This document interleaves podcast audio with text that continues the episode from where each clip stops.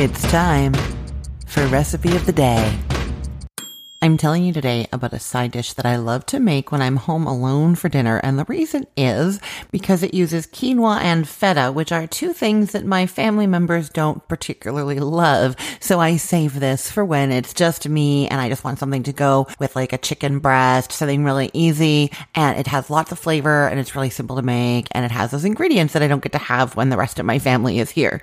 So it's a quinoa and feta side dish that has parsley wilted into it. And I'll say right away, we often say that we want parsley to be nice and bright and fresh and not kind of wilted and soggy. That is true in like cold, fresh salad dishes, that kind of thing. But it's not necessarily true if it's cooked. It's fine to have it be wilted like this. And we're actually using quite a bit of it. So it brings quite a lot of bright, fresh flavor to this dish. Now I'm going to say, as I said before, if you don't like quinoa, I do urge you to try making it, but rinsing it even more than you think you need to. And I will link to that. I have found that the bitterness gets less and less the more that you rinse it. And even like rubbing it while you rinse it makes a difference.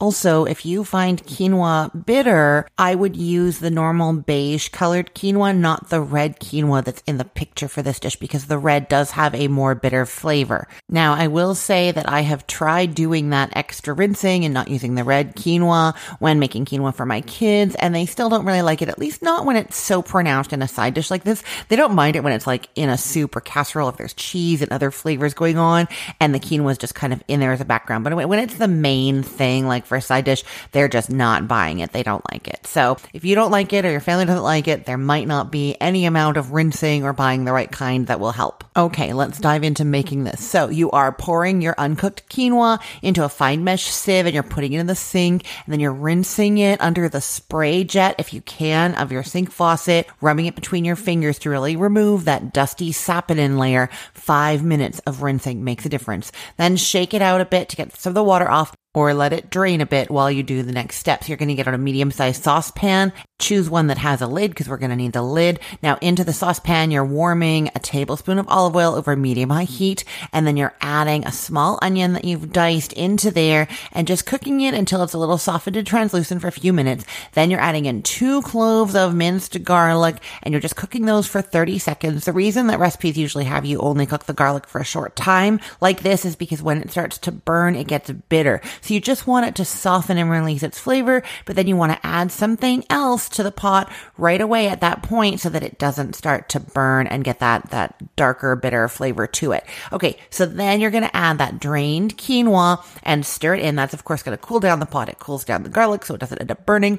And then you're also adding in some stock and some salt. Now, if you want to keep this vegetarian, you can use vegetable stock. If it doesn't matter to you, then use chicken stock. I always buy low sodium or reduced sodium stocks and broths just because then I have more control over the amount of salt that I use. I actually sip on the stock sometimes, like I warm them up and just have them as like a beverage in the afternoon. And I don't want them to be all that salty for that too. So that's part of why I get the low sodium ones. And that's why so many of my recipes call for the low sodium ones. Okay, so you've added that broth into there, salt, give it a stir, increase the heat to high, and you're going to bring it up to a boil.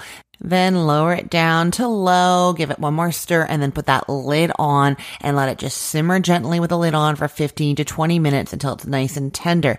Now at that point, if the quinoa is tender but the liquid has not all absorbed, sometimes that happens, you can drain the quinoa back through the fine mesh sieve. I would just rinse it out because it might have that saponin in there. And sometimes some of the little uncooked seeds of the quinoa are still in there, trapped in the mesh, and you don't want that. So you drain off the water if necessary. Then put the quinoa back into the hot sauce pan. That's going to help drain it a little bit more. The heat kind of makes some more of that liquid steam away. Let that do that for a couple of minutes. Then you're adding in some lemon juice. It doesn't say fresh lemon juice, but fresh lemon juice always tastes a little bit brighter. I also do always have a bottle of lemon juice in my fridge to use in a pinch. That will do if that's what you've got. And then you're also adding in one and a half cups of chopped fresh parsley leaves. So that's a lot, right? And you mix that in and it's going to wilt into that hot quinoa. You can add a little bit more olive oil if you like the flavor of olive oil. I really do a milder olive oil here and then give it a taste. You can add a little bit more salt if you want, but I'm going to say that if it's almost salty enough, I wouldn't add any more because you're going to put the feta on top next to serve the feta on top.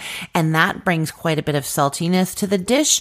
And so if the quinoa on its own is almost there, then the feta is going to do the trick. Put a little bit of fresh parsley on top of the feta. So that's not the wilted parsley. That's going to stay nice and bright and fresh and dig in. I mean, I'm going right in with a spoon myself because I'm the only one in the house who's going to eat this particular dish. It is all mine and I am perfectly happy with that. I will put a link to this recipe in the show notes or you can head to cookthestory.com slash ROTD and get it there. If you make this dish, I would love to see it. Share it on Instagram and tag me at Cook the Story. I'm Christine Pittman. Let's get cooking.